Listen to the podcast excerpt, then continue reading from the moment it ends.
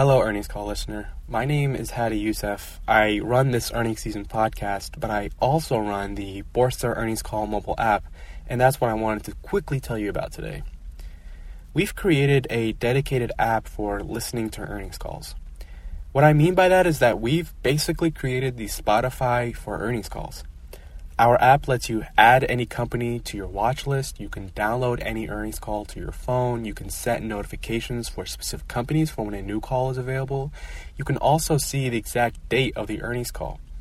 And if there is a company that isn't on our app yet, you can request a company within our app and we will promptly add it. Making earnings calls easy to access is something that I care a lot about. It's why I created this earnings season podcast but obviously, we cannot add every single earnings call that gets published on this podcast, or else you'll be having hundreds of episodes every week. And so we've created a dedicated app where you can go and pick and choose the exact earnings calls uh, you're interested in. And what we post on this earnings season podcast are basically kind of the highlights or the most notable earnings calls. But in the show notes of this episode, I've included a video demonstration where I walk you through all the features that I just described for our app. And I also included the link to the App Store where you can go there and see the description of the app and the reviews. You know, I'm really proud of the feedback we've gotten from our users and, uh, you know, pleasing and satisfying our, our users and our customers is, is something that I uh, take pride in. And, and, as a team, we uh, really pride ourselves on that. And so I don't want to take more of your time and, and, keep you from listening to the earnings calls you've selected today. So without further ado, here is your earnings call. Hello, and welcome to Citi's second quarter 2019 earnings review. Today we are joined by Citi's Chief Executive Officer, Mike Corbat, Chief Financial Officer, Mark Mason. Today's call will be hosted by Elizabeth Lynn, Interim Head of Citi Investor Relations. We ask that you please hold all questions until the completion of the formal remarks, at which time you will be given instructions for the question and answer session. Also, as a reminder, this conference call is being recorded today. If you have any objections, please disconnect at this time. Ms. Lynn, you may begin. Thank you, operator. Good morning, and thank you all for joining us. On our call today, our CEO, Mike Corbat, will speak first, then Mark Mason, our CFO, will take you through the earnings presentation, which is available for download on our website, citigroup.com. Afterwards, we will be happy to take questions. Before we get started, I'd like to remind you that today's presentation may contain forward-looking statements which are based on management's current expectations and are subject to uncertainty and changes in circumstances. Actual results and capital and other financial conditions may differ materially from these statements due to a variety of factors, including the precautionary statements referenced in our discussion today and those included in our SEC filings, including, without limitation, the Risk Factors section of our 2018 Form 10-K. With that said, let me turn it over to Mike. Thank you, Liz, good morning, everyone. This morning, we reported earnings of $4.8 billion for the second quarter of 2019. Our earnings per share of $1.95 were 20% higher than one year ago. We increased our return on assets year-over-year to 97 basis points and generated a return on tangible common equity of 11.9%, over 100 basis points better than last year. We delivered positive operating leverage for the 11th straight quarter and improved our efficiency while again growing loans and deposits. These results stem from strong execution of our strategy across our lines of business and show the benefits of our global franchise and product mix. Global Consumer Banking saw 4% revenue growth overall in constant dollars, with a contribution from every region. In North America, that was led by continued strong performance in branded cards, and again, we saw encouraging momentum in deposit growth, which accelerated from the first quarter. Internationally, net income was up 25%. In Mexico, performance was driven by good underlying revenue growth, expense management, and credit discipline. In Asia, higher deposit revenues and a recovery in investment revenues drove growth in the region. In our Institutional Clients Group, we delivered continued growth overall in our steadier transaction and accrual-type businesses, showing the strength of our global client network, while we saw pressure in our market-sensitive businesses reflecting the broader industry, uh, uh, even in products like investment banking, where we continued to gain share. During the quarter, we received a non-objection from the Federal Reserve for our 2019 CCAR submission. That means we will meet the goal set at Investor Day to return at least $60 billion in capital over three CCAR cycles. Our 21.5 billion capital return will increase the three-year total to $62.3 billion and includes raising our dividend to $0.51 and continuing to buy back shares of common stock at roughly the same level as last year's plans. These buybacks have reduced our common shares outstanding by over 10% in the last year alone and helped drive our tangible book value per share up 10% over that same time period. Given the current environment and market conditions, we'll stay flexible with a focus on making steady progress towards our financial targets through client-led growth and resource discipline, including balance sheet, credit, and expenses. As we look to the second half, we'll continue to take a close look at our capacity to make sure that we're right-sized for the operating environment. However, we won't change our commitment to safety and soundness and to making investments necessary to strengthen our infrastructure and control environment. Client engagement remains strong, and we continue to enhance our capabilities to serve our clients the way they want to be served across our network. That said, there remains uncertainty with respect to the economic market and rate environment, but I think we've shown that our franchise can manage through these by focusing on the things that we can control. I'll now turn it over to Mark, and then we'd be happy to take your questions. Mark? Thank you, Mike, and good morning, everyone.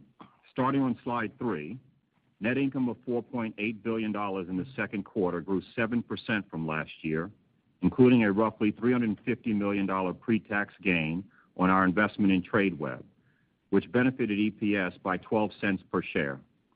Excluding the gain, EPS of $1.83 grew by 12%, mostly driven by a decline in our average diluted shares outstanding, as well as a lower tax rate.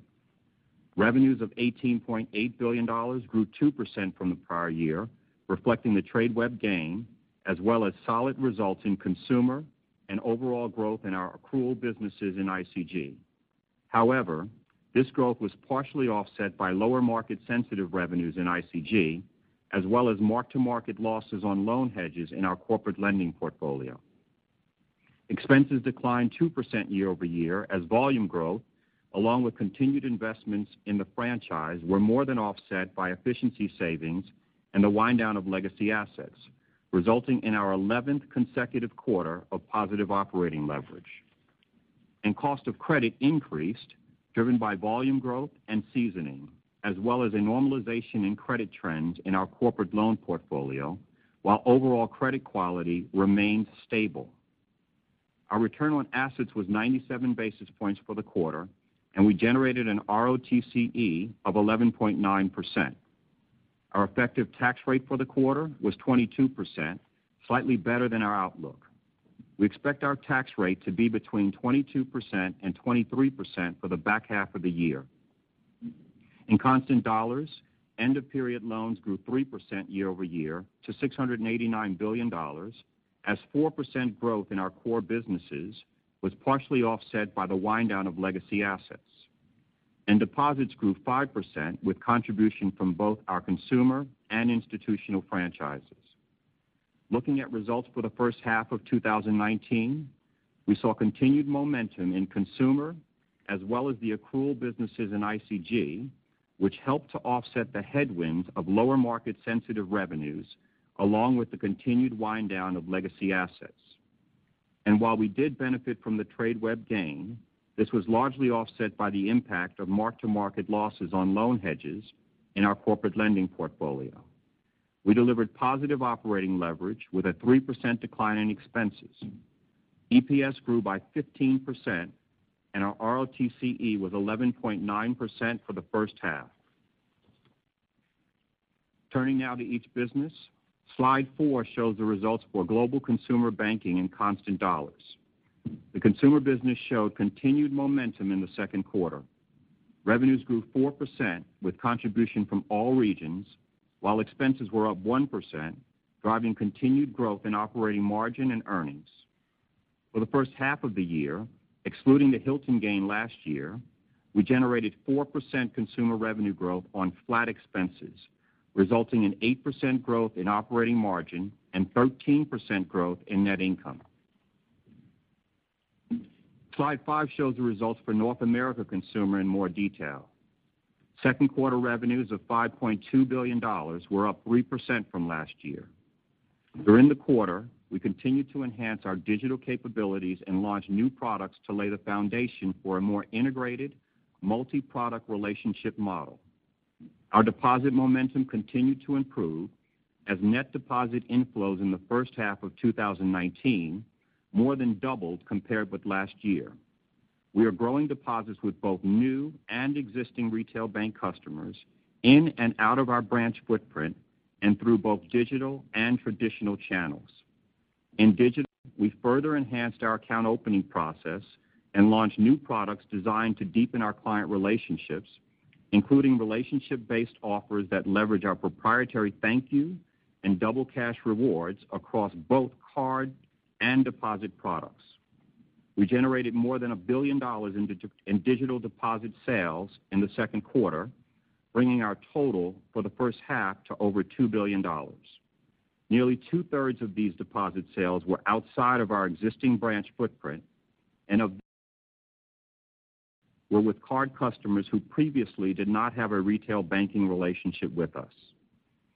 Results from our new digital lending product, Flex Loan, also continued to be positive following its launch in January, as loan originations more than tripled from the first to the second quarter while maintaining a strong credit profile.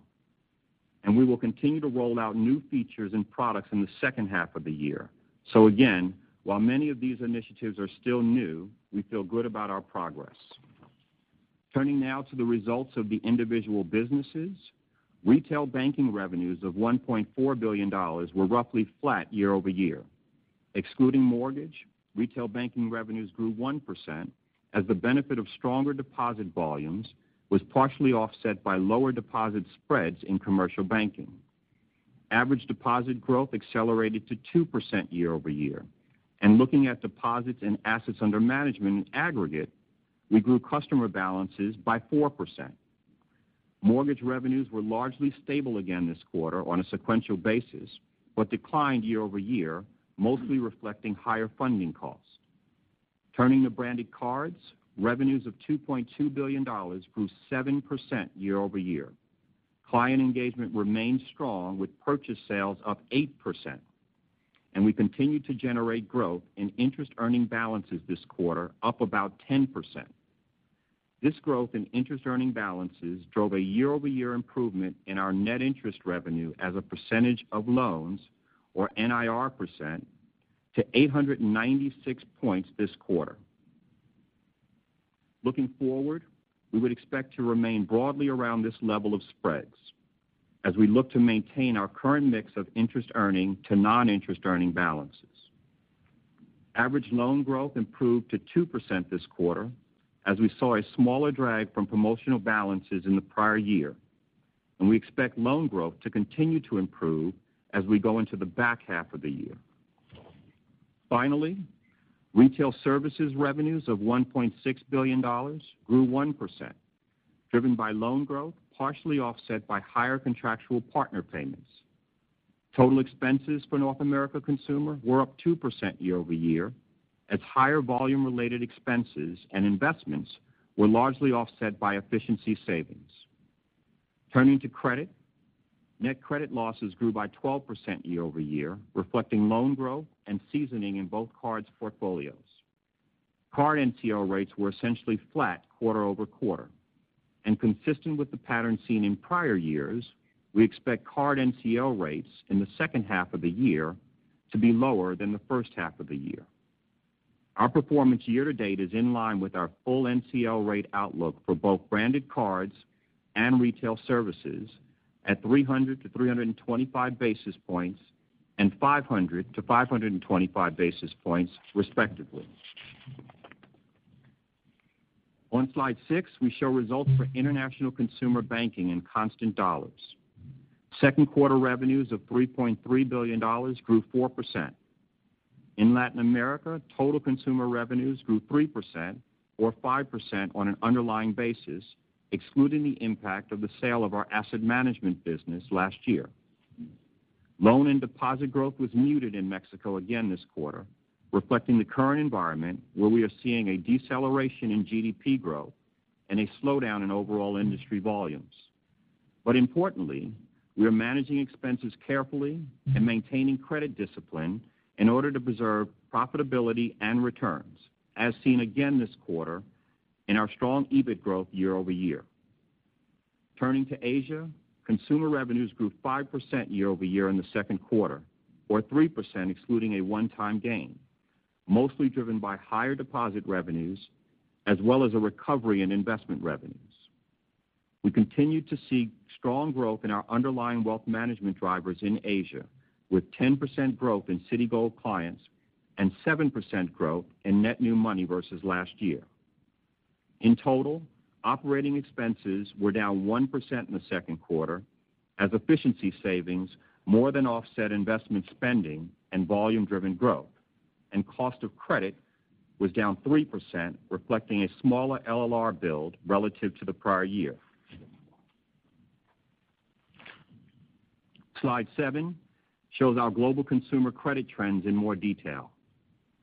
Credit continued to be favorable again this quarter, with NCL and delinquency rates broadly stable across the regions. Turning now to the Institutional Clients Group on slide eight.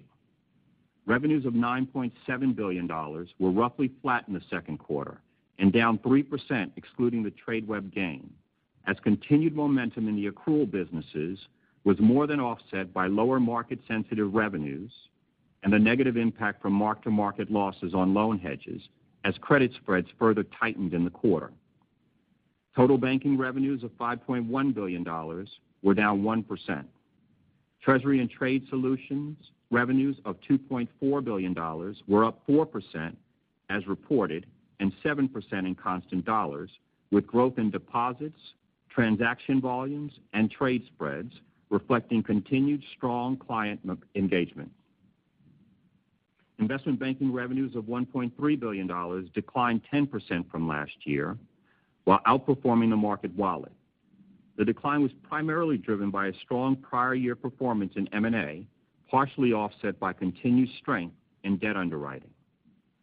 Private bank revenues of $866 million were up 2%, reflecting growth with both new and existing clients, which drove higher lending, deposits, and AUM volumes, partially offset by spread compression. And Corporate lending revenues of $538 million were down 9%, reflecting lower spreads and higher hedging costs. Total markets and security services revenues of $4.7 billion were down 4% from last year, excluding the Tradeweb gain, as growth in security services was more than offset by the decline in our markets businesses, where the environment has been challenging and investor client activity has remained muted.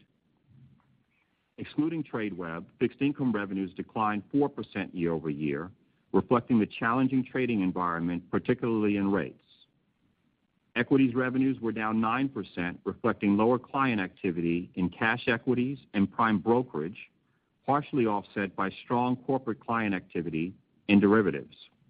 And security services revenues were up 3% on a reported basis and 7% in constant dollars, reflecting higher rates as well as higher client activity.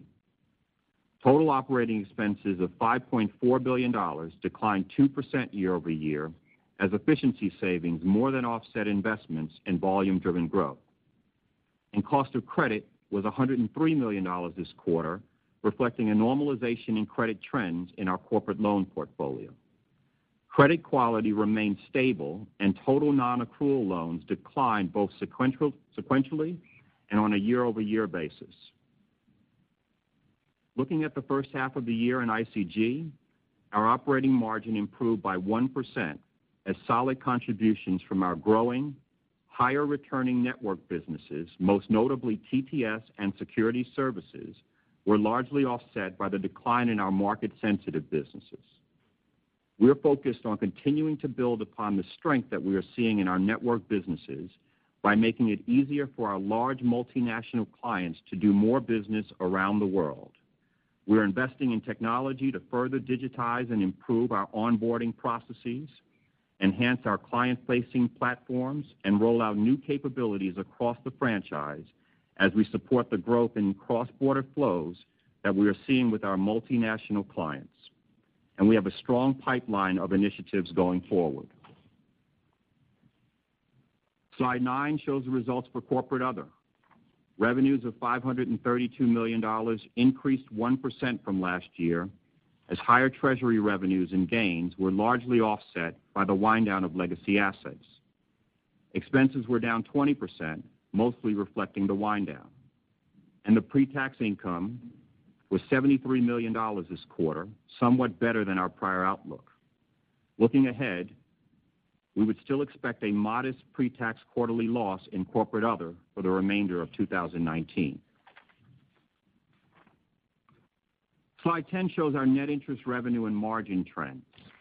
In constant dollars, total net interest revenue of nearly $12 billion this quarter grew by roughly $450 million year-over-year, reflecting higher rates, loan growth, and a favorable loan mix, as well as higher trading-related NIR, along with the absence of the FDIC surcharge.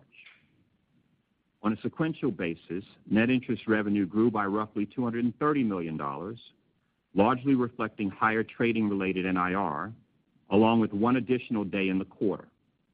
However, net interest margin declined five basis points sequentially as the benefit of higher revenues was more than offset by higher cash balances, reflecting strong deposit growth in the quarter. In the first half of 2019, our net interest revenue grew by 6%, or roughly $1.3 billion year-over-year in constant dollars. Looking ahead to the remainder of the year, as a reminder, when we set our NIR outlook for 2019 back in January, we were assuming one U.S. rate increase in mid-2019, but the expected benefit of the rate hike had been relatively small. As of last quarter, we had taken that rate hike out of our assumptions, and now we recognize that we may begin to see rate cuts as early as later this month. But keep in mind that the estimated impact of each rate cut remains relatively small. We continue to estimate that each 25 basis point cut in U.S. rates impacts revenues by roughly $50 million on a quarterly basis. But of course, this will depend on the competitive environment for deposits and other factors.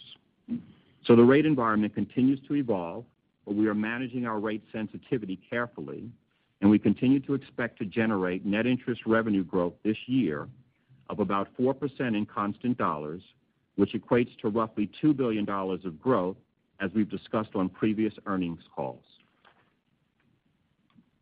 Turning to non-interest revenue.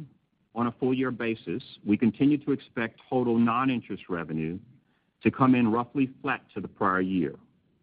In the first half of 2019, non-interest revenue declined by close to $900 million, all of which you saw in the first quarter. This decline was mostly driven by the gain on the sale of the Hilton portfolio in the prior year, as well as a very strong prior year comparison in equities in the first quarter, along with the drag from mark-to-market losses on loan hedges. In the second quarter, while we saw pressure in underlying markets revenues, it was entirely offset by the Tradeweb gain, so non-interest revenues were flat to last year. Looking ahead to the second half of 2019, as a reminder, in consumer, we will be comparing to the third quarter of 2018, when we had a $250 million gain on the sale of our asset management business in Mexico. However, we should be able to more than offset this headwind with organic growth across the rest of our accrual and consumer businesses. And we should see a favorable comparison in markets revenues in the fourth quarter even if investor client activity remains muted, similar to what we've seen so far this year. On slide 11, we show our key capital metrics. In the second quarter, our tangible book value per share increased 10% year-over-year to $67.64, driven by net income and the lower share count. And Our CET1 capital ratio was stable sequentially at 11.9%, as net income was offset by $4.6 billion of total common share buybacks and dividends. To conclude, while the revenue environment has proved challenging for some of our businesses, we made continued progress in the first half of 2019. From a revenue perspective, we're seeing solid momentum across the consumer franchise and continued growth in our accrual businesses in ICG. And while we've seen pressure in some of our market-sensitive businesses, results have generally reflected the broader industry. We continue to believe we can generate modest year-over-year revenue growth in 2019, driven by continued growth in net interest revenue and more stable trends in non-interest revenue versus 2018. On the expense side, our productivity savings have exceeded our incremental investments by roughly $300 million so far this year, putting us on track to achieve the upper end of the $500 million-$600 million in incremental net savings we had expected for full year 2019. Expenses were down year-over-year in the first half, and we believe that was prudent given the revenue headwinds we faced. Looking ahead, we will maintain this expense discipline relative to the revenue environment while continuing to make essential investments in the franchise, including investments in infrastructure and controls. But we do expect expenses to be lower on a sequential basis from the first half to the second half of the year. And while the operating environment is uncertain, we will continue to look to all of our return levers with a continued focus on our full-year ROTCE target of 12% for 2019. Before we go into Q&A, let me spend a few moments on our outlook for the third quarter specifically. In ICG, we expect continued year-over-year growth in our accrual businesses as we continue to serve our target clients across our global network. And Markets and investment banking revenues should reflect the overall market environment. On the consumer side, in North America, solid revenue growth should continue, driven by U.S. branded cards. In Asia, we expect continued year-over-year revenue growth. And in Mexico, as I just mentioned, we'll be comparing to the third quarter last year, which included a gain on the sale of our asset management business. On an underlying basis, similar to the results seen so far this year, revenue growth will likely remain somewhat muted, although we expect continued strong growth in pre-tax earnings. For total Citigroup, expenses should decline sequentially, and cost of credit should continue to grow modestly year-over-year, reflecting volume growth and continued normalization in ICG. With that, Mike and I are happy to take any questions. And At this time, if you do have a question, please press star one on your telephone keypad. Your first question comes from the line of John McDonald with Autonomous Research. Hi, good morning, Mark. Good morning, about John. How you doing? Wanted to ask about the ROTCE goal. Uh, 12% goal for 2019. You're on the doorstep so far with the first half of 11.9. As you think about levers to kind of keep that up in the second half and push over the goal line to get above 12 for the year, second half often has not as strong capital markets. Um, obviously hasn't been so good this so far this year. So just what what are the things to think about, puts and takes for the second half um, that could get you over that 12 for the year? Yeah, thank you. Um, so 12% remains the target for 2019.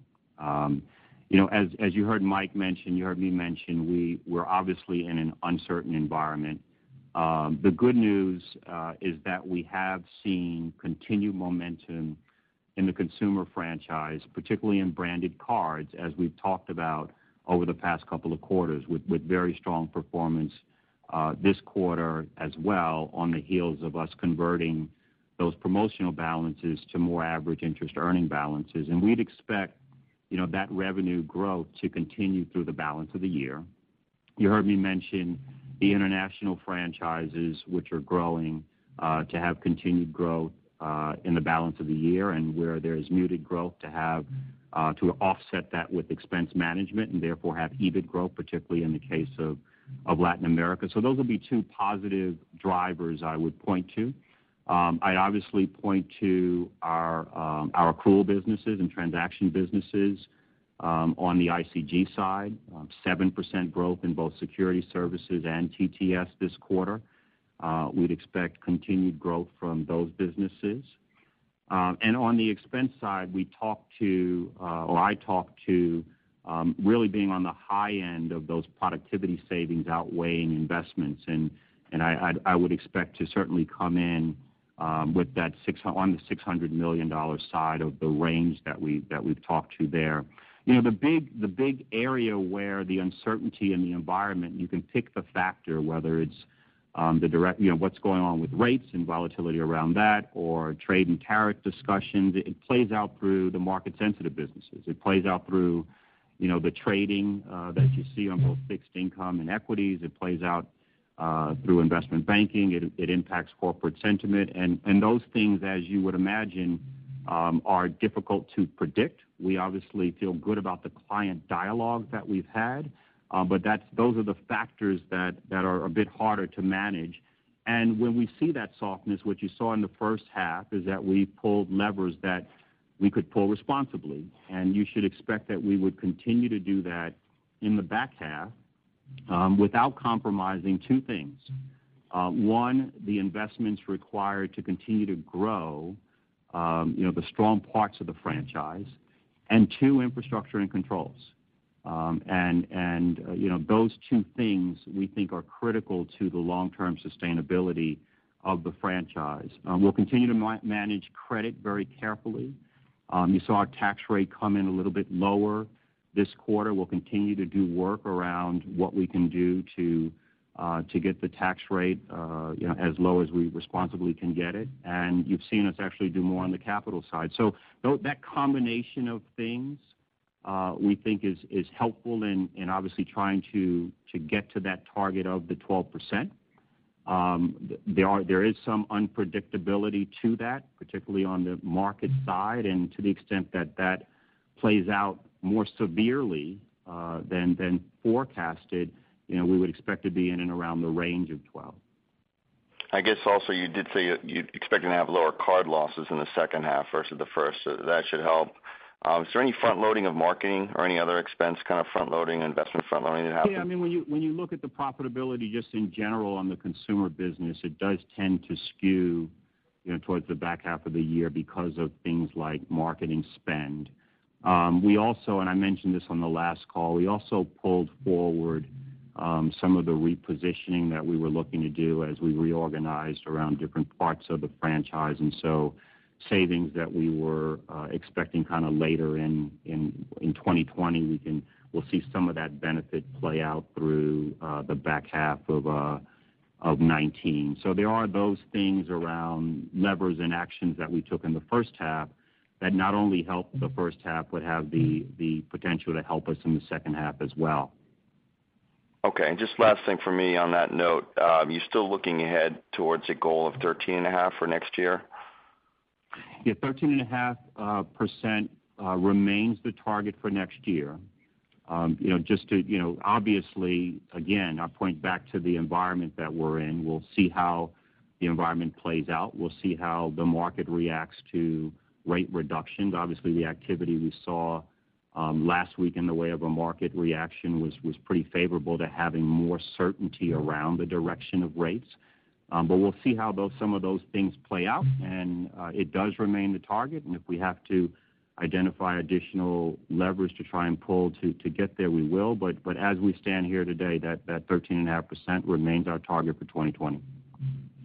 Great. Thanks. Thank you. Your next question is from the line of Glenn Schorr with Evercore. Hi. Hi, Thank you Glenn. very much. Hello. Um, Question on the net interest income trends. So if you look at the 12% decline in non-interest-bearing deposits and the 9% increase in interest-bearing deposits, and then also the 7 basis point rise in deposit costs sequentially, and then the drop in loan yields, those trends combined, while not surprising, you would think from the outside would be a more negative tone on NII, but I think your guide was actually pretty good. Um, are there offsets that we don't see and/or are some of those trends like the tail end of things that have been in motion and they actually get better over the next couple of quarters? Yeah. So um, in terms of the net interest revenue, um, you know, we're obviously at about $1.3 billion of net interest revenue with a strong Q1, Um, about $450 million in Q2. Um, and As we as we look at that, uh, we've obviously factored in at this point not only the shift that you've mentioned from non-interest-bearing to interest-bearing, but also the likelihood of of a rate reduction um, based on the talk that is out there. And and so As we as we look at it and we look at kind of the continued momentum on the card side, Um, and we look at the uh, and the deposit growth um, you know, that we're that we're seeing, particularly in the TTS franchise with with higher volumes, uh, a growth of 10% or so, we feel pretty good about um, our ability to get to that 4% growth in NIR. You know, notwithstanding that there are other factors that come into play, not the least of which is how many uh, additional cuts play out through the balance of the year. Um, as we sit here today, we feel pretty good about that. The bigger driver the biggest driver, I think, would be, um, as I mentioned, uh, continued growth on the branded card side, continued growth in the accrual businesses. Those are going to be the larger factors that play through the back half of the year. Okay. I appreciate that. Maybe a little more color on the loan on the loan yield side coming down. I'm assuming that is LIBOR-based loans. And the follow-up I have on that is who makes the call on those loans, meaning LIBOR-based versus prime-based? Is it you or or is it client-led? I'm just curious on how to think about that as we go forward. It looks like LIBOR adjusted, but prime didn't, obviously. Yeah. So we so we've had, you know we had we certainly saw some revenue pressure in the corporate lending book. That was a combination of kind of the spread compression uh in addition to in addition to some hedging some hedging costs.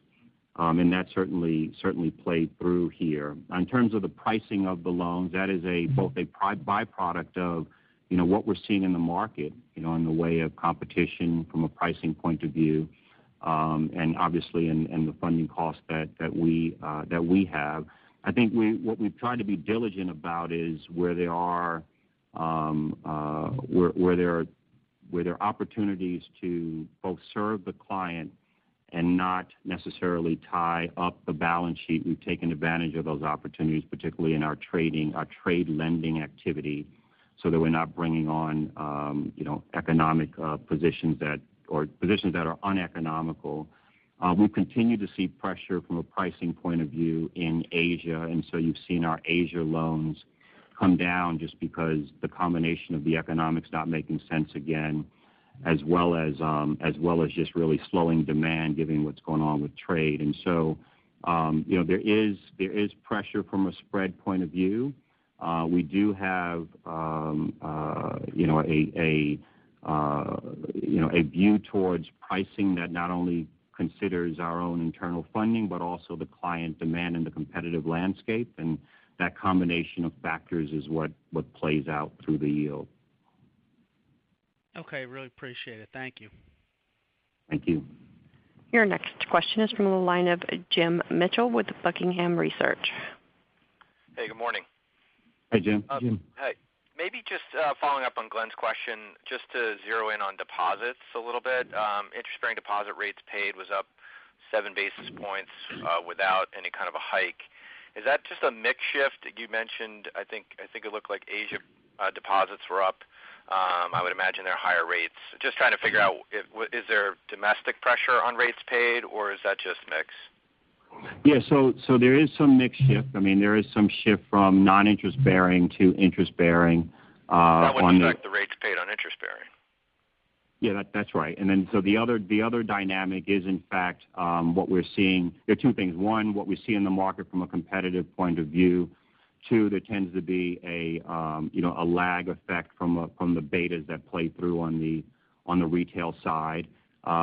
Three, as we've been growing some of the U.S. deposits that I mentioned earlier, some of that has been growth in out of our markets, but with HISA type, with high yield saving account type uh type product. So would you expect that to continue to creep higher a little bit or start to stabilize? Um, it kind of depends on kind of what happens in the broader rate environment. We obviously are talking about rate cuts now, and that ultimately over time would have a would have an impact. I think the the strategic way that I tend to look at it is um, you know, these deposit, um, uh, the deposit activity that we have with clients is really geared towards the broader relationship that we have with them, as you know. And so we had a lot of good deposit growth on the TTS side. That's around the broader solutions that we that we talk to and work with those clients around. The deposit growth we see on the consumer side is really about you know, the demonstrating the digital capabilities that we have and really broadening you know, the relationship we have with them. So yes, there is some pricing pressure. The rate movement in the future will certainly have an impact on how much more or less of that plays through. But we do think we're making progress against the broader strategic objectives. Okay. And a clarification. Uh, for the 2 billion in NII growth this year, are you assuming now a rate cut in that number? I'm not sure if I heard you say that. Yeah, we're assuming one rate cut in that number. Okay. That's very helpful. Um, yeah. And then- Towards the back half of the year. Right. Um and just one question on GTS and trade finance. Um, You mentioned spreads being wider in trade. So is sort of the trade war helping you a little bit, or have you seen a slowdown? Certainly trade flows seem to have slowed. How do we think about, but you seem pretty confident in the growth in that business. So How are you thinking about the dynamics there? You know, I think from a trade perspective, I would say, um, I don't want to say BAU, but business activity remains uh, fairly strong. I think we've seen some trade routes shifting.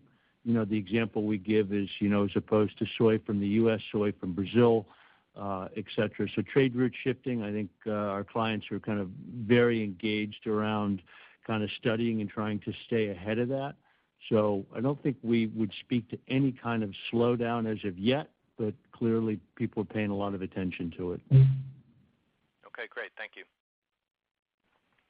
Your next question is from the line of Matt O'Connor with Deutsche Bank. Good morning. Good morning. Uh so you guys are executing on the capital deployment strategy you laid out a couple of years ago. And um, you know, to be fair, I think there was some kind of debate or concern whether you could execute on that, and you are. Um but now you're sitting here, you performed very well in DFAST. Some of your peers um you know surprised the market and delivered more than expected. And it seems like you're positioned to do even more than what you had promised a couple of years ago. And just wondering your thoughts on you know, whether you can do it and the timing and how you'll approach it. Yeah. So um you know, as you mentioned, we back at Investor Day, we talked about $60 billion plus over the three-year cycle.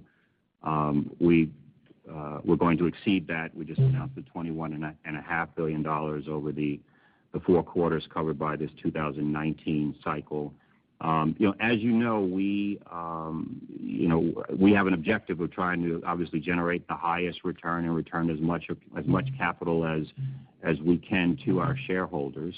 Uh, we currently manage to a CET1 target of 11.5%, and that um, that obviously has uh, buffers in it for some of the uncertainty that's still out there, whether it be proposals like SCB Uh, or other things that impact the variability of capital. As we get greater clarity on those things, we will um, obviously continue to kind of look at that, but that remains the target going forward. We've got we're still running at 11.9 CET1 ratio. So subject to growth needs, we will you know, always be looking at how we ensure that we run that more tightly to that target of 11.5. And the way we think about the return of capital or distribution of capital going forward is largely as we get close to that 11.5%, which we expect to get close to towards the end of the year, will be around how much capital we generate, um, you know, juxtaposed against you know, how much we need to continue to grow. And so,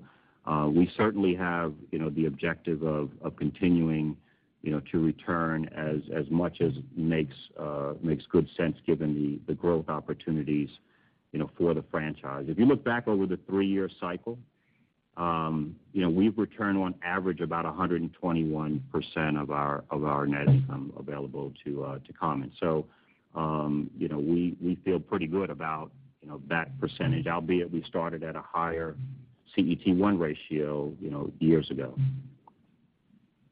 And could you just remind us, you know, as we think about the 11.5% target, you know, what are some of the areas of clarity that you're looking for in terms of reevaluating that? We obviously got some uh some comments from the Fed in recent weeks um, that seems like the stress test might be a little bit easier than feared as they bring in the stress capital buffer. And you know, just what are some of the things specifically that you're looking for um, uh, to potentially uh, bring that down? Yeah. Look, there are you just mentioned uh, one with the SCB. That's one of the proposals that's still out there. We just got, as you mentioned, some clarity of that. We'll have to see how that factors in. There are a number of other proposals that are still outstanding, and the dialogue that we've heard from regulators is largely around ensuring that you know, those things, that there's understanding of how those things will work in aggregate in terms of how they impact the amount of capital that institutions have to hold, whether that's additional clarity on uh, you know, mm-hmm. on on how to think about uh, G-SIB. We obviously have CECL that'll come into play in early 2020. but, you know, All of those factors are are important. Um, we've heard commentary around greater clarity or transparency mm-hmm. um, as part of the CCAR process. We obviously support greater transparency. We think mm-hmm. it'll help to remove some of the variability in capital planning. As that um, starts to kind of continue to come into the fold, that'll be important to how we think about this. So Those are just a couple of examples. And I think as we look at it, Mark, right, when we think about the 4.5 plus the 3 plus the 3. Yeah What's in some ways on the table is the management buffer, the 100 basis points. And As you describe, as we look at G-SIB and CECL and kind of all these things coming together, whether or not there's an opportunity to reexamine that or not. That's right. And then just lastly, to bring it all together, like as you think about some of these moving pieces, do you think you'll have clarity before the next CCAR cycle that might motivate you to resubmit? Or is it more hoping to have clarity for the next cycle on these factors? Yeah. It's it's um you know, these things kind of take time to play out, I think, as we've seen over the past couple of years. We'll just really have to see how um, much additional clarity we get over the coming months, and we'll figure that out as time progresses. Okay. Thank you. Your next question is from the line of Saul Martinez with UBS. Hey, guys. Good morning. Good morning. Um, a couple questions. First, Mark, I just wanted to clarify the uh, NII guide. I think you mentioned you're still on track for $2 billion um, increase this year versus last year, um, you know, that and 4%. That does imply, by my calculations, you know, that second half, the quarterly run rate does continue to ratchet up versus the first half, something like 12.1, 12.2. Um, I just want to clarify that's right, and that's including a rate cut being baked into that outlook. Yeah. So um what we are still um you know targeting and on track for $2 billion for the full year, as as I stated.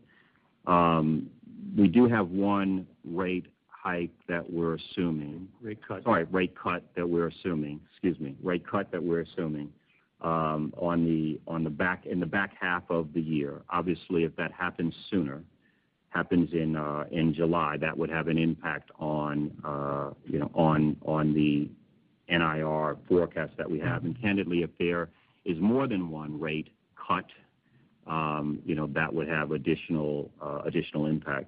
Um, and so those are the factors. There are obviously other factors that come into play, um, but that is and that is assuming obviously a change in the in in the U.S. rate. So, but we are still uh, targeting the uh, the two billion dollars, recognizing there's some risk there.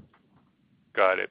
But given the, the 50 million impact from 25 per quarter from uh, each 25 basis points a cut, presumably even you know even if we do get one cut or two cuts, it seems like you're confident that you can get NII growth in the back end of the year versus the first half. Yeah, I think the I think the the broader issue is the uncertainty that that Mike and I have referenced. Um, you know, that's that's just out there. Um, and so, right. if, it, if we just isolated this to, you know, two interest rate cuts in the scheme of a you know, $47 billion NIR line, I mean, you're absolutely you're right. Uh, but the reality is that uh, it's the broader uncertainty that's out there uh, that's impacting that's impacting the industry. And a lot of that flows through the market-sensitive sensitive revenues, um, you know, and and just kind of corporate sentiment more broadly. Was there in the past, you've broken out this this um, slide on page 10 where you break out the accrual versus legacy versus trading. Is there a reason why you're not doing that this time around? Yeah, just, I mean, as we kind of exited holdings and uh, started to kind of wind down those legacy businesses, it became, um, you know, less of a uh, significant variable as you look at these total total revenues, uh, you know, it was probably, you know, 5%, you know, of the aggregate revenues in the first quarter. and so It just wasn't as it wasn't on a constant dollar basis. It just wasn't as as meaningful. and so We moved towards towards simplifying it uh, with both the the legacy breakout as well as the the trading NIR breakout. Okay. And one final one from me. Um, you know, a large portion of the expected profitability expansion in North America consumer comes from right-sizing the profitability in retail banking. And you know, you gave some positive commentary, obviously, uh, and you feel pleased about um, the momentum in terms of deposits, the inflows, the digital strategies, tapping your um, cards network, um, or your cards clients. But you also have a lower rate environment and deposit spreads are, you know, likely going to come in, and I think you didn't have any growth in revenues in retail banking. In a tougher rate environment, can you right-size profitability, or how much more difficult is it to right-size the profitability of your retail banking business if the Fed continues to cut? Yeah. You I'd make I'd make two points. One is, um, you know as I think about you know the back half of 2019, and even 2020 for that for that matter. Um, you know, I think that the, the work that we've done in branded cards um, is going to be a, a meaningful contributor or continue to be a meaningful contributor to the revenue performance that we see in in consumer North America. Um, you know, the North America Retail Bank, um, as, as you mentioned, we you know it runs at a at a at a high efficiency uh, you know uh, rate at this point. Um, we are seeing good traction as it relates to deposits increasing. But what, again, what that's really about for us is is how we uh, deepen the relationships and kind of you know, broaden um, you know the penetration of those products and services into our card customer base. And so over time, I think it's going to be more challenging to look at just the, you know, the retail banking, you know, portion of that we break out in income because uh, because of that broader client strategy. Uh, and so I think I so I think that's that's kind of how we've thought about it. That said, um, I mentioned kind of, you know, repositioning that we Uh, have taken in the first quarter, that we've taken a bit of that in the second quarter. That's largely around the reorganization to support that strategy and moving from a product siloed type of business model to one that is more geared towards the client. And we think that that will help. That obviously will help the margins as we continue to execute against the strategy. Got it. That's really helpful. Thank you. Your next question is from the line of Mike Mayo with Wells Fargo Securities. Uh, hi. I have one very short-term question and one very long-term question. Uh, the very short-term question relates to what was the dollar amount of the mark-to-market hedge losses?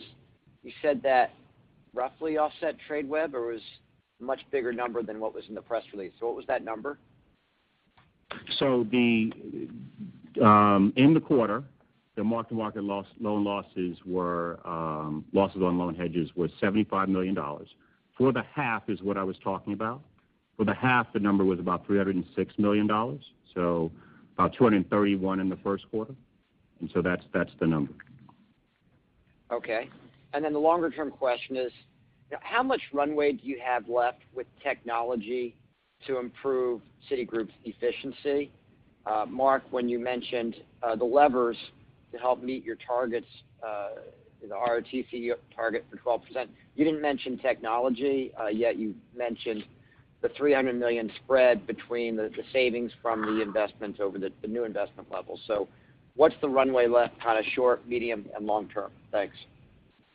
Yeah. Well, in that $500-$600 for the year, the 300 that we've done year to date as it relates to productivity are the benefits of the technology investments that we've been making. So some portion you know, of those savings is a byproduct of technology investments. Um, we continue we see those technology benefits in the digital capabilities that we've built out and how that plays out in a lower cost to to not only acquire, but lower cost to to service the clients. We see things like the um, you know, use of eStatements going up. We see things like volumes into call centers uh, you know, going down.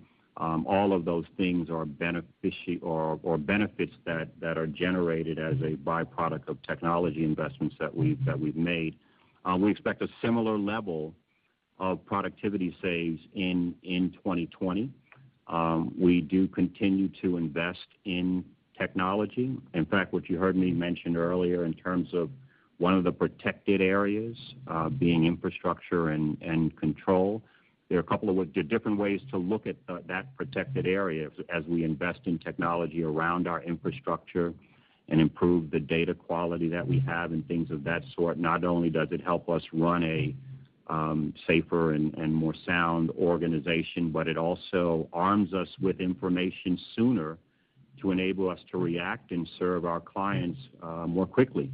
And so, yes, the answer is yes, we do see benefits from technology playing out uh in these in the expense line and in the productivity savings that I've referenced both in 2019 and 2020 and likely beyond. And those things will help in getting us to uh to the lower levels of operating efficiency that we've talked about achieving over time.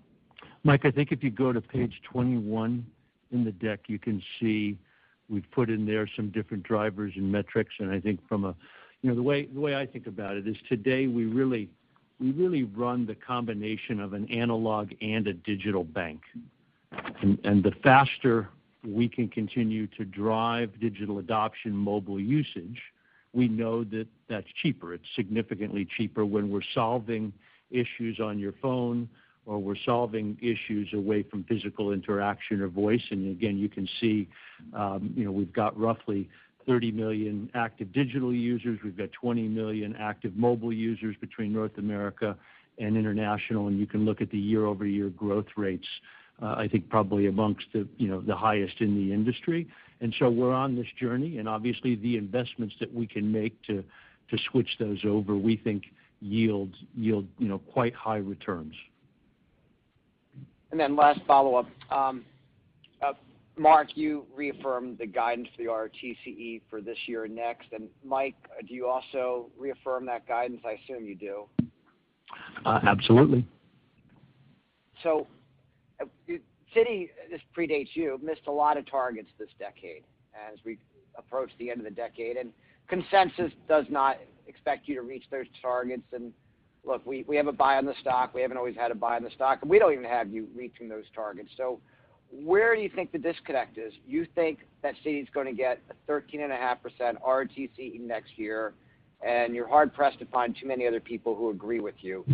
assuming we don't have a recession or anything like that, where do you think the market is wrong? Let me let me um, let me try to answer that in a couple ways. First, let me let me go back to 2019 um, for a second because Um, both Mike and I have said that the 12% remains the target for 2019. It absolutely does. Um, you can also look at the first half of the year or the fourth quarter of last year and and witness strength in the franchise on the consumer side, on the accrual side of the business. But you can also witness the impact of the environment that we're in and the uncertainty around that. Despite that uncertainty, we've gotten to 11.9 in the first half through pulling a number of levers. Um uh, and we would expect to continue to pull those levers into the back half of this year. To the extent that that uncertainty um, um, uh, increases or there is more significant reaction from the market to the uncertainty, you know, we'll of course look and work to find additional levers. But at some point, that becomes challenged in terms of getting to that 12%, um, just given the things we want to protect in this franchise. And, and I believe that even if it were to become challenged, that we'd end up in a range around that 12, and that is what we're working towards that target, that 12% target. In terms of 2020, Um, in the 13.5% um, target that we have for 2020 and the disconnect, I mean, we've talked through the disconnect in the past, and um, it moves around as as you would you would know very well. It's ranged from being a little bit of a difference of views on the top line, which I think we've started to narrow some of that gap given the performance we've been able to demonstrate through the first half of the year, again, in those strong areas. Um, there's also been uh, less of a disconnect on the expense line as I've given, I think, a little bit more specificity around the guidance there. Um, there's been a cost of credit difference of views um, uh, you know, in the past. And uh, again, we feel pretty good about our cost of credit outlook, but we obviously recognize that you know, where we are in the cycle. There's been obviously tax work that we've continued to do and will continue to do, and I gave some additional view on that. We've done more on capital than uh than we originally talked about. And so it's it's those those drivers and levers that we'll continue to pull through the balance of this year. We'll see how this year plays out given all of the uncertainty referenced. Um, uh, you know, we'll go into 2020 uh, with the 13.5 remaining our target and with clarity on on where we think we'll end up against it. Yeah. Mike, the way I think about it simplistically is is uh, we're going to do everything within our power to get to those numbers, with the exception of two things. One is we are going to continue to make the investments that are necessary to keep our business competitive. You can see a lot of things going on around us, and I think around our franchises in consumer or in our institutional business as an example in uh, TTS or security services. Um, we think we've just got to make those investments to stay competitive. And the second thing is around is our commitment to our shareholders and our regulators to make sure that we're making the investments uh, in terms of safety and soundness. And so we won't put those at risk, but everything else is on the table. All right. Thank you. Your next question is from the line of Steven Chubak with Wolfe Research. Hey, good morning. Morning. So, I wanted to start off with a question on the FICC business. You cited some of the pressures um, within FICC and rates in particular. Your business has always been somewhat unique, just given the higher contributions from TTS, in particular with non-financial corporates. I think that's more than 30% of your total revenue there. I'm wondering whether you're seeing greater resiliency on that side of the business, which would suggest maybe even more pronounced pressure within institutional. Um so I guess what I'd say is obviously our fixed income you know, revenues for the quarter were down about 4% if you exclude the gain from Tradeweb. I think when you look at what transpired in the quarter, there was a fair amount of you know, volatility you know, around around rate rates and rate movement. And what we saw was that play out um, uh, particularly around the uh, investor client base that we have. So to the point we've made before, uh, we continued to see stable corporate client activity, um, particularly in rates and currencies, where there's a strong linkage to our broader franchise and in particular TTS. But we did see decreased activity with our investor clients, given all the macro uncertainty that that I've mentioned now a couple of times. You know, many of the investor clients remained on the on the sidelines. Um, and and frankly, it was the speed and the magnitude of the rate movements that created a challenging market environment uh, and made it difficult to monetize client flows. On the on the equity side, well, you didn't ask about equities, but on the on the equity side, I mean, the the, the trade war had a similar, or trade, trade discussions and war had a similar impact that kind of flowed through, uh, you know, particularly again, with investor clients I mentioned earlier, impacting um, you know, impacting uh, both cash equities and prime brokerage. But we did see, again, corporate client activity, even in equities, kind of hold up nicely playing out through equity derivatives. And the way I would say it, Mark, is I think is engagement is high. Engagement is very good. Yes.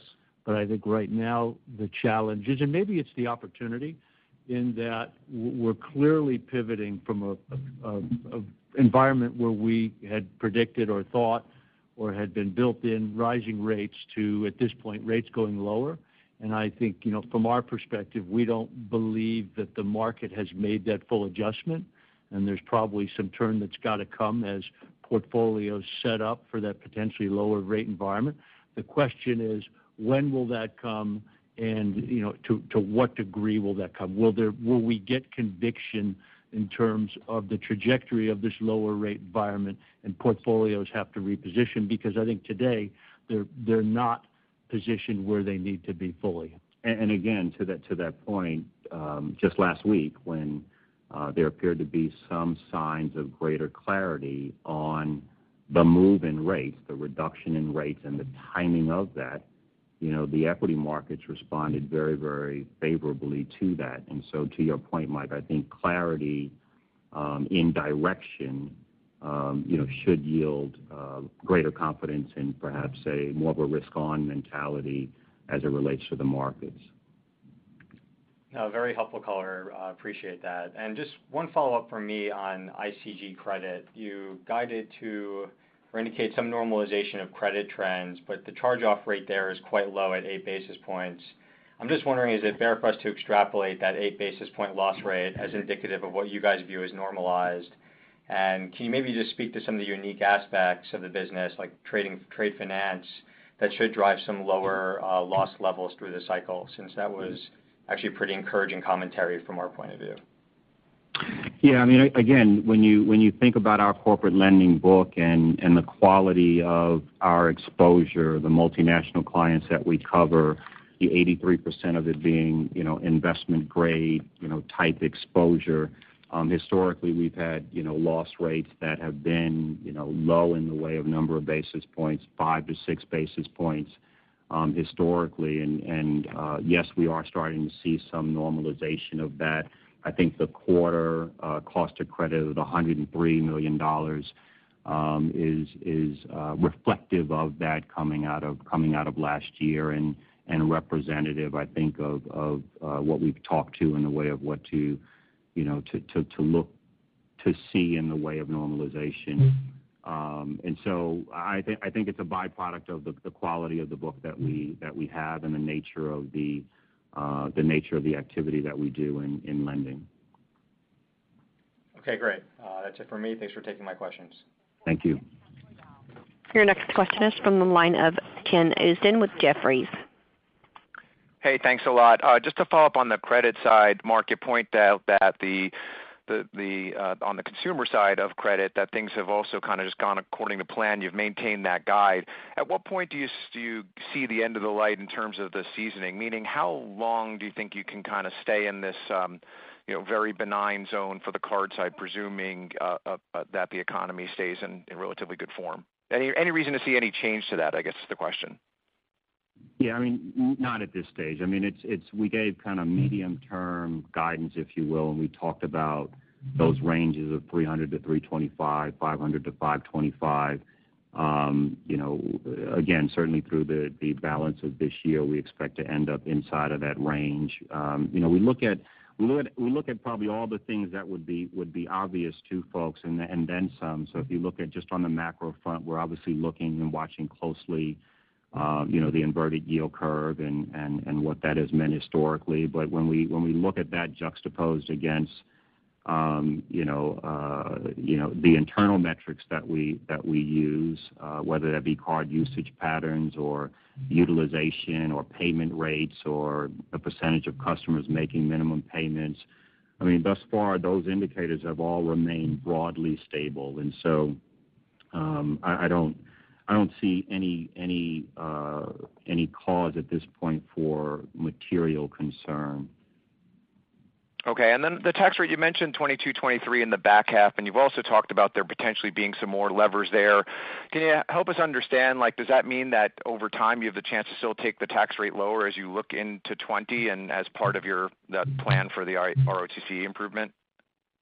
We're constantly looking at it and trying to identify opportunities, uh, you know, looking at obviously where we book business and um, the client demands around that, the uh, and where there are opportunities to to do that. But At this point, I'm I'm not taking down uh, the guidance. I'm just obviously pointing out perhaps the obvious, which is that it's, it's one of the levers that we continue to, to push on and explore.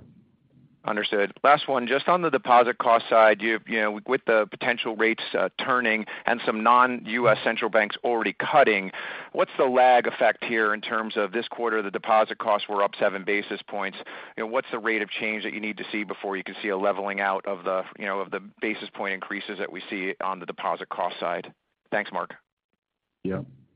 It's, I guess it's, um, you know, what we've seen Uh, during the rate rise or increases were that the betas on the on the corporate side, on the commercial side have kind of tick up a lot faster, and there tends to be a lag on the on the retail consumer side. And you know, as things as things turn, um, I would expect um, to some extent similar similar type of direction, notwithstanding that the retail deposit side still has that lag to it.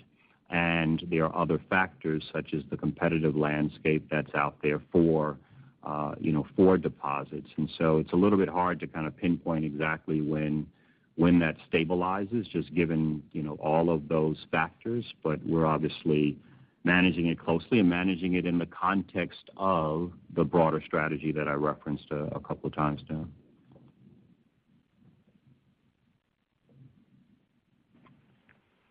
Your next question is from the line of Betsy Graseck with Morgan Stanley. Hi, good morning. Good morning, Betsy. A couple questions just on the deposit business, a follow-up there. Could you give us a sense, I think you mentioned at the beginning of the call that you had a $2 billion increase in deposits, um, that was from the digital efforts you've got, two-thirds outside your footprint and half of the two coming from folks that have your card but didn't have a banking relationship with you. Could you just give us a sense of uh, how that was relative to expectations and what you think the major drivers were for generating that growth, you know, speaking to rate versus, um, you know, marketing versus uh, any other factors that you wanna add? Yep. Um, One, I would say that is in line with what we were expecting in the way of uh, deposit, um, you know, performance uh, through the digital sales channel. Uh, we have seen kind of broadly just good activity with our consumer retail clients, not just with the net deposits, but also retaining deposits as they shift into AUMs. As clients start to make investments. And so the flow levels have been, you know, very good if you include both AUMs and and the deposits. Um, I would say we would expect continued growth in the in the deposits in the back half of the year. Um, you know, it is a combination uh, of. And if you think about our strategy, again, to target card customers, a good portion of the deposit growth that we that we achieved were outside of our six markets and with our card customers who did not have a retail banking relationship. Um, it's a byproduct, I would say, of not only uh, rate. So there was some portion that is tied to the high yield savings account, although even that does demonstrate the power of the model, you know, because we know these customers and it's not a cannibalization of what we gather inside of our inside of our market. But it's also a byproduct of the work we've been doing around um, creating a value proposition and and understanding which of our which of our clients are likely to respond to which to what rewards. And so you heard me mention um, thank you points and uh, and Double Cash rewards. Those were part of the offerings to uh, to clients to uh, to join us in terms of the retail banking products that we offer in exchange for uh, you know, either more thank you points or more benefits that accrue from the Double Cash rewards. It is a combination of of marketing, um, targeted marketing in terms of knowing the customers we want to go after and what they're likely to respond to. Some of it is rate, yes, but it's a combination of all of those things, and we expect uh, continued uh, continued growth. I know you mentioned that the NIM came under a little bit of pressure as you had significant increase in you know, deposit growth. And uh the tie-in question here is is there anything you need to see from these customers? Is there like, Do they need to keep their deposits with you for a certain amount of time before you're able to you know, take some duration with these deposits on the asset side? Or should we anticipate that as you're growing your new deposits here and out of footprint, that that gets reinvested in the front end of the curve? Yeah. So I mean, obviously there are LCR treatment for different types of deposits. These are largely time deposits that um, uh, uh, we've um, been bringing in. I think that uh, we would expect that to, like I said, expect that to continue um, down the path. There's no reason for us to feel as though these are kind of short-term in nature or anything of that sort.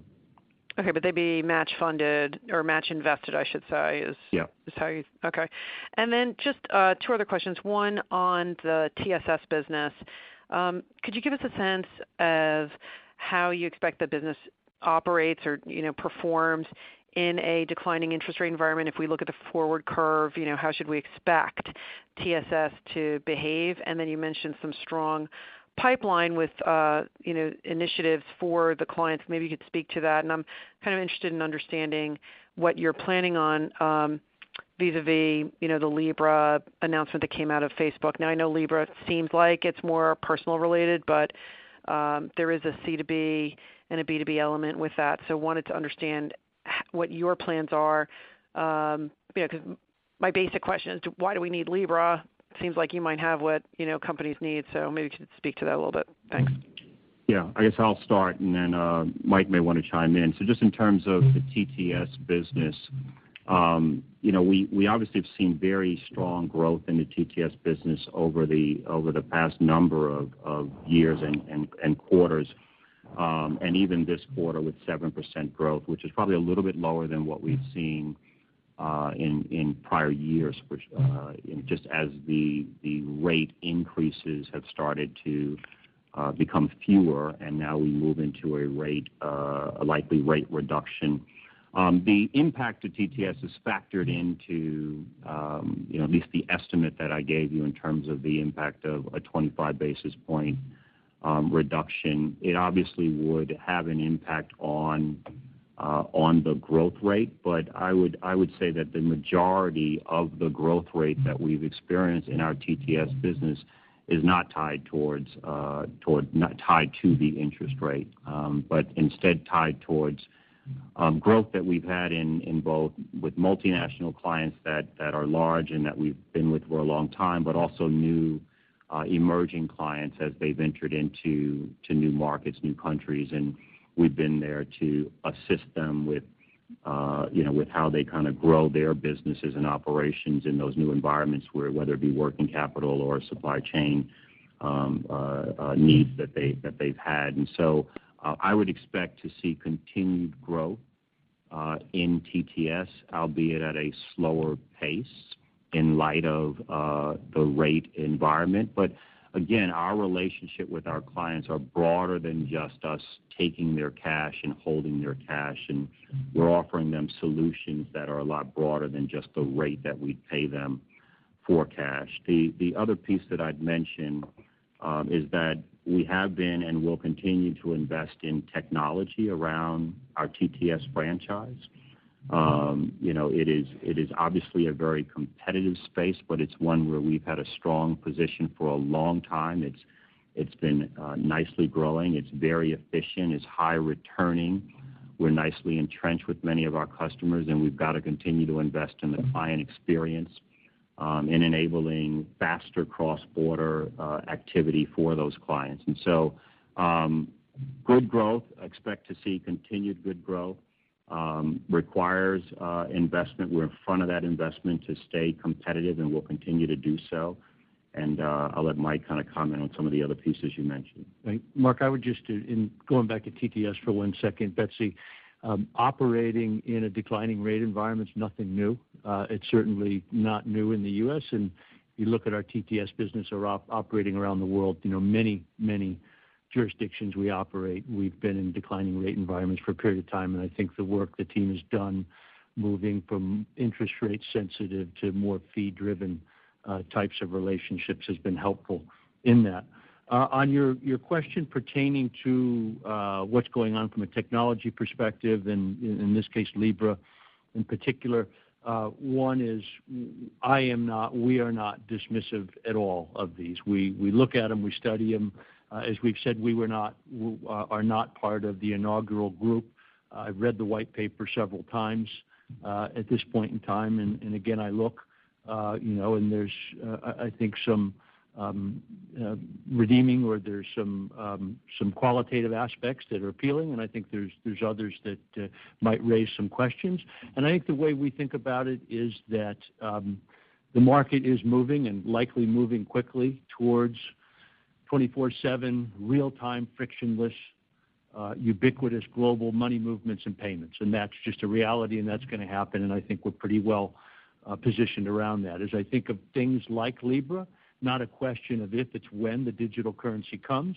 It's a question, is that currency one that kind of operates as a consortium, or is it a uh, Federal Reserve, or is it a central bank-backed type currency? I think we're preparing for a world where both of those, where um, consumers, businesses are going to have flexibility in terms of their choices of what they choose to use. And our goal, objective, and mandate really is to be there with a system that's got the capacity to operate across all of those. So a lot of times, big tech will highlight friction in the system and opportunities they have to cut friction out, meaning take out fee rates of legacy businesses. Um, could you speak to how you're thinking about that? Because I think you know, some people might view you as a legacy business with uh, you know, margin that can be taken out. How do you how do you answer that kind of question? Yeah. In there, Betsy, I would probably break our businesses into two components. I'd break it into a consumer business and into an institutional payments business. I think in the consumer business, it's clear that interchange, as an example, is a friction that has existed for a period of time, and as we've seen elsewhere in the world, will likely to continue to come down. And so um and I think that's one reason why you've seen the disruptors or the innovators so focused on consumer versus institutional payments. Because on the institutional side, there's really not much money in the pure movement of money. It's in the operation of the operating account where, yes, you do get some float. But by the way, Libra uh, has float, and in their float, as I've read, they're actually not paying. That's where the partners are receiving their income. Uh, there are frictions in foreign exchange. There are frictions in terms of rates and other things that we combine with that. But you've got to have the back end that can provide those services in today's age, not only provide them, but provide them in a real-time, of scale way. So again, not dismissive, but on the institutional side of things, that from a payments perspective, you've got to have the full package. It's not just the movement of money is not the answer in there. And so again, Uh, not dismissive, but you know, and that's why the investments in areas like TTS are so important, that we're continuing to build out the front end. We're continuing to take pain points out, and whether those frictions are in the forms of fees or money or probably you know, to our customers' benefit you know, even more so in the form of onboarding uh, and kind of all the frictions that come in terms of account opening and making sure that we're investing in BSA, AML, and those other pieces such that we can continue to distinguish ourselves with our clients as the place to go. That's great. Thank you.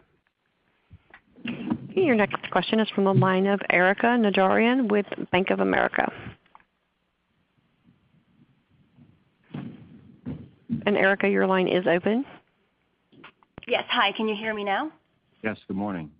Hi, good morning. Um, thank you so much for answering the questions on your ROTCE targets. Um, maybe asking it a different way, the market seems to be now expecting three rate cuts between now and the end of 2020.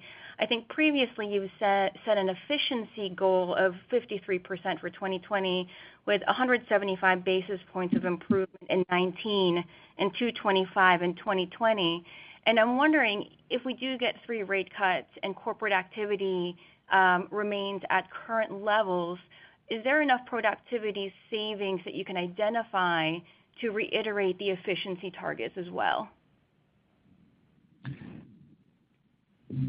Yeah. Um, look, I mean, we obviously the volatility around rate movement has been pretty pretty significant over the past couple of quarters from us from an increase to now a reduction and possibly three reductions. And so, um, if we had significant moves in rates, you know we can kind of do the math as to what the implications would be. I think we'd also have to make some assumptions around those other factors that are in the environment and what happens with those, whether it's trade and tariffs, et cetera, in order to really have a fulsome answer in terms of what the implications would be on achieving a 13.5, and then being able to ascertain what levers we'd be able to pull. So it's, it's a difficult question to answer as I sit here today as to Um, which levers and and how much of those levers we'd be able to pull while protecting the things that Mike and I have referenced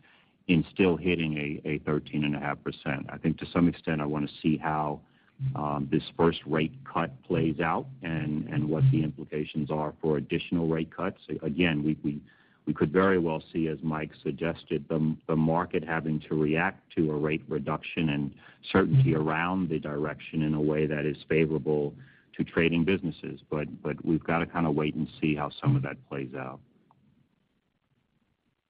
Okay. Thank you. Your next question is from the line of Brian Kleinhanzl with KBW. Yeah, morning. Morning. A quick question on branded cards. You said you expect to maintain the current mix between the full rate and mm-hmm. promotional.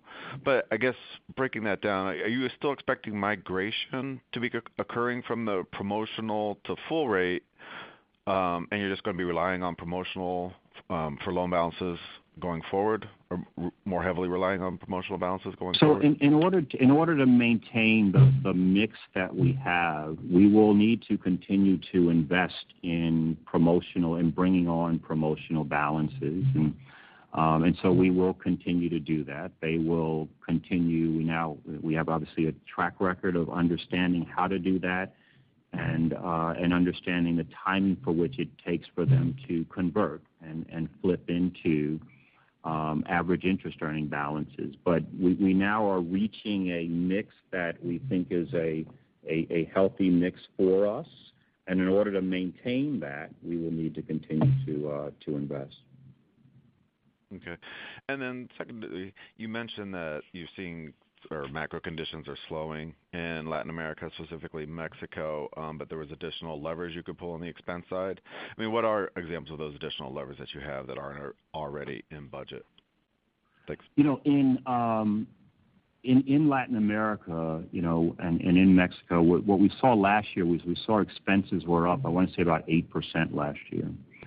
Um and what I referenced um, what I referenced uh, this year or this quarter and last quarter was the growth that we were seeing in EBIT.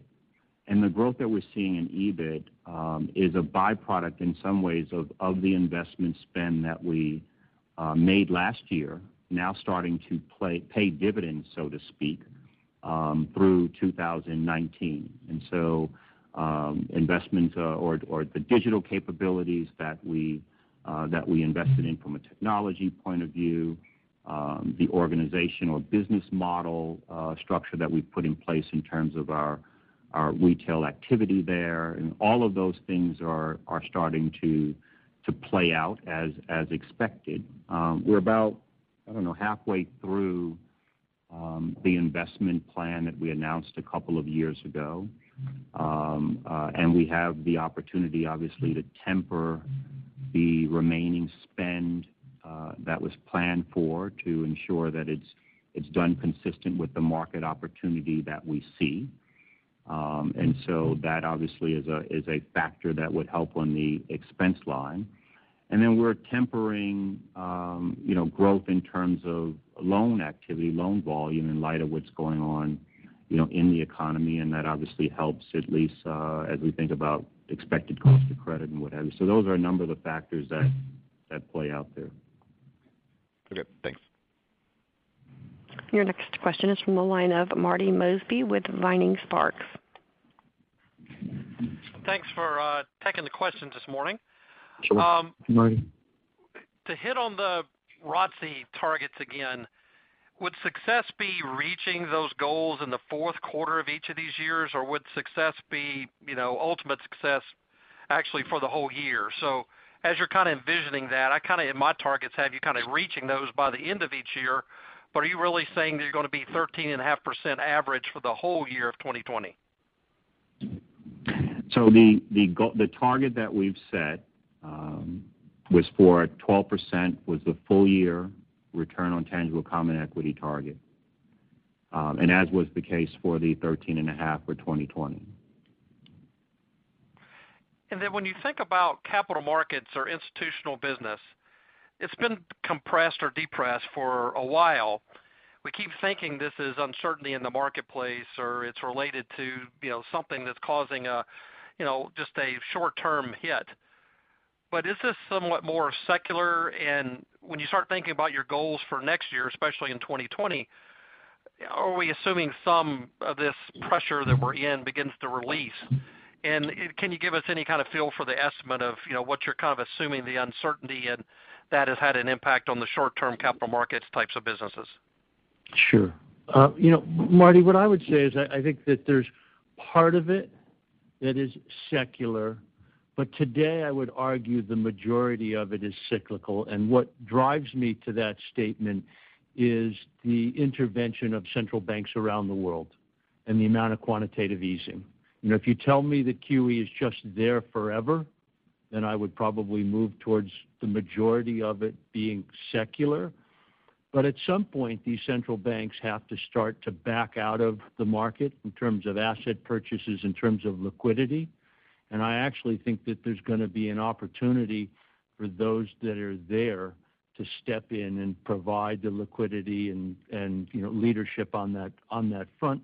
And again, what you see is, and you see it, you uh, follow it closely, you listen to what everybody says. We're not measuring trading by the year. We're not measuring it by the quarter. You know, trading in today's age is kind of day to day, week to week, month to month. You know, a change of sentiment out of the Fed causes markets to react quickly, and I think it's what's what makes the forecasting as you know, either Mark or I speak at these conferences so difficult. You tend to kind of speak mid-quarter, and these things can change in either direction pretty quickly. And so it's not a lack of engagement from a client perspective. It's a lack of conviction. And uh, again, I think we've got the combination of that with a bit of overhang from an environmental perspective. And clearly, I think the central banks continuing to be actively involved and in some ways you know, taking part of the role that ultimately you know, the banks will need to play in the future. I'd add to that. You know, as we see the pressures that we've talked about impacting the trading businesses, you know, in many ways, we're not we're not just standing still as this happens. And so, you know, you've you've seen um you've seen us announce kind of the reorganization, if you will, of our spread products or in our spread products area. We recently announced under the new leadership in markets, combining kind of our rates and currencies business, both in an effort to ensure that we're better covering uh better covering our clients and better positioned to cover our clients.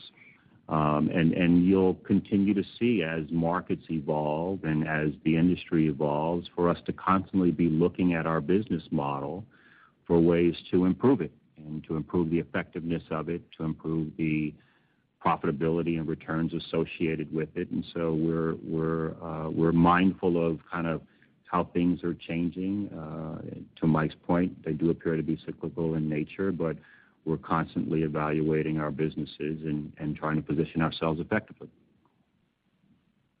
Thanks. That was very helpful. And then lastly, I wanted to ask you, as we think the Fed could begin to, you know, pull short-term interest rates down, are we preparing to be able to begin to lower deposit rates instead of actually increasing them? So this has been a, you know, a quick inflection point, but uh, do you think that you'll be able to offset some of the impact as you're able to pull those deposit rates back down? Yeah, I mean, look, we've seen. I talked a little bit about earlier about the betas and how they vary from the corporate clients and commercial clients to the retail consumer client base. And um, I think there are other important factors as uh, rates start to move in a downward direction. Uh, we have seen some of the players in the industry start to take rate down. Um, the other factors include the competitive landscape that's out there and how players decide to adjust their pricing. It also includes how you think about the relationship with the customer. And if it is in fact more than just that deposit relationship, that's gonna factor into how you think about pricing strategy. But I would imagine over over time, uh, with a a, a clarity on the direction that you will see, um, you know, betas respond, uh, you know, uh, over time. And historically, we've seen the backdrop of higher deposit betas and rates initially drop, meaning you drop a little bit more, and then eventually that has to slow down, kind of reverse of what we had on the way up. So um thanks for your answers today. Yep. Your final question comes from the line of Gerard Cassidy with RBC. Good morning, Mark. Good morning, Mike. Good morning, Gerard. Good morning, Gerard. You guys did very well in the CCAR this year in terms of the amount of capital that was reduced, you know, during the stress test. I think you dropped about 500 basis points, which was the lowest in maybe four or five years. What was the primary driver? Was it obviously uh, uh, de-risking the balance sheet, but was it primarily coming from Citi Holdings, you know, falling off? Then Second, um, if it continues to go this way, would you consider lowering your CET1 capital ratio? Your target, that is. Yeah. So um as Mike kind of alluded to to earlier, um, you know, there are a couple of factors that are involved in the in the CET1 ratio, just taking that part of the question first. Um, you know, and obviously we've had, uh, you know, a management buffer that is included there, uh, of about 100 basis points. We have, you know, kind of a 3% placeholder in terms of the, you know, the SCB, Uh, and we're getting more clarity on on that, uh, it seems like in some of the recent commentary. And as we get um, more clarity on the SCB proposal and other proposals, and it takes out the risk of variability to how we think about capital planning, we will certainly, you know, take a look at the, uh, you know, 11.5% and see that still that still makes sense. Um, you know, in terms of, you know, the the ask that we that we made of the 21.5 billion and what was approved, we obviously, um, you know, ran our scenario with an eye towards, um, you know, the targets that were set in 11.5 in this base case, but also ensuring we can achieve at least the minimums during a stress uh stress scenario.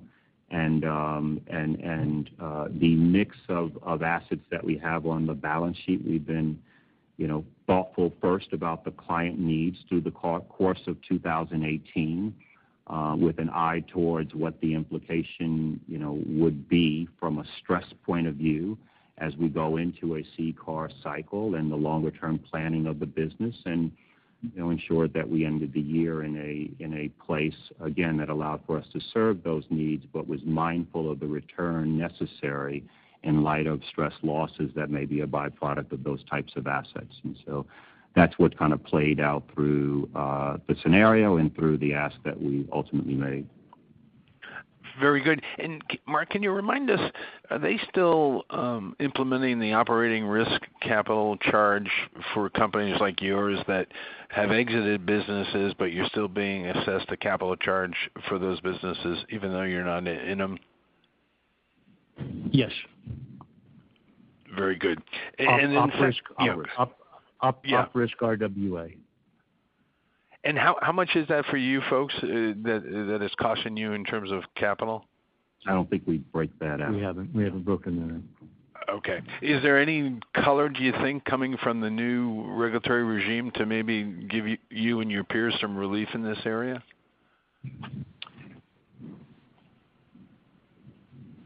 I don't I don't, I don't think I so. I think so. I think, you know, as you look across as we look across the industry peers, it's pretty consistent, and and that hasn't been contemplated. Just just and just to be clear, I think you I think you know this, but we, you know, we're looking at, or we utilize kind of a Basel III standardized as it relates to our risk-weighted assets, right? That is, that is the, uh, you know, the metric that that is that is involved there.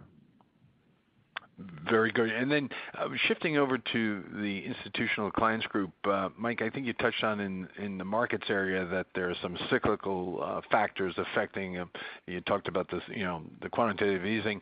Um, in terms of secular in the cash equities area, did you guys see much of the MiFID II changes affecting your cash equity business this quarter? This quarter? No. No, again, I think that um, you know, over the kind of glide path of implementation, there really haven't we haven't seen really you know, many surprises. And you know, we we actually went into this and continue to believe that we've got the ability as um, um, clients kind of rationalize the counterparties, the people that they deal with, that Citi's in a position to be a winner in that. And I think we we continue, I think as you've seen us continue to kind of climb up the tables, continue to take share there. Great. And then just to tie it in, uh, can you guys give us a flavor for the investment banking pipeline? How does it look at the end of the second quarter relative to the end of the first quarter? I guess, again, on investment banking, kind of as you saw in the numbers, we ended down 10%, but better than uh, what I talked about at um, Morgan Stanley. Um, the strength we saw at the end of the quarter was really a pull forward with both uh with both some ECM activity as well as in M&A. That said, the dialogue that we have with with clients in investment banking remains strong and fully engaged and and quite uh quite constructive. And and you know, we've seen particular strength in in in the U.S. M&A activity Um, continue. And so we kind of go into the balance of the year um, um, you know, feeling good again about that dialogue, but also recognizing that all these factors that we that we talked about uh, influences the corporate sentiment and willingness to uh to take action. And Gerard, you know, when I think of it, it's in some ways, it's the pipelines are fine. The pipelines are in pretty good shape. Uh, but what's the market willing to accept? What can get priced on what terms? And so I think the pipelines are there. I think the question is, in what ways are the markets open to get those deals done? Great. Thank you for the color, gentlemen. Thank you. Thank you.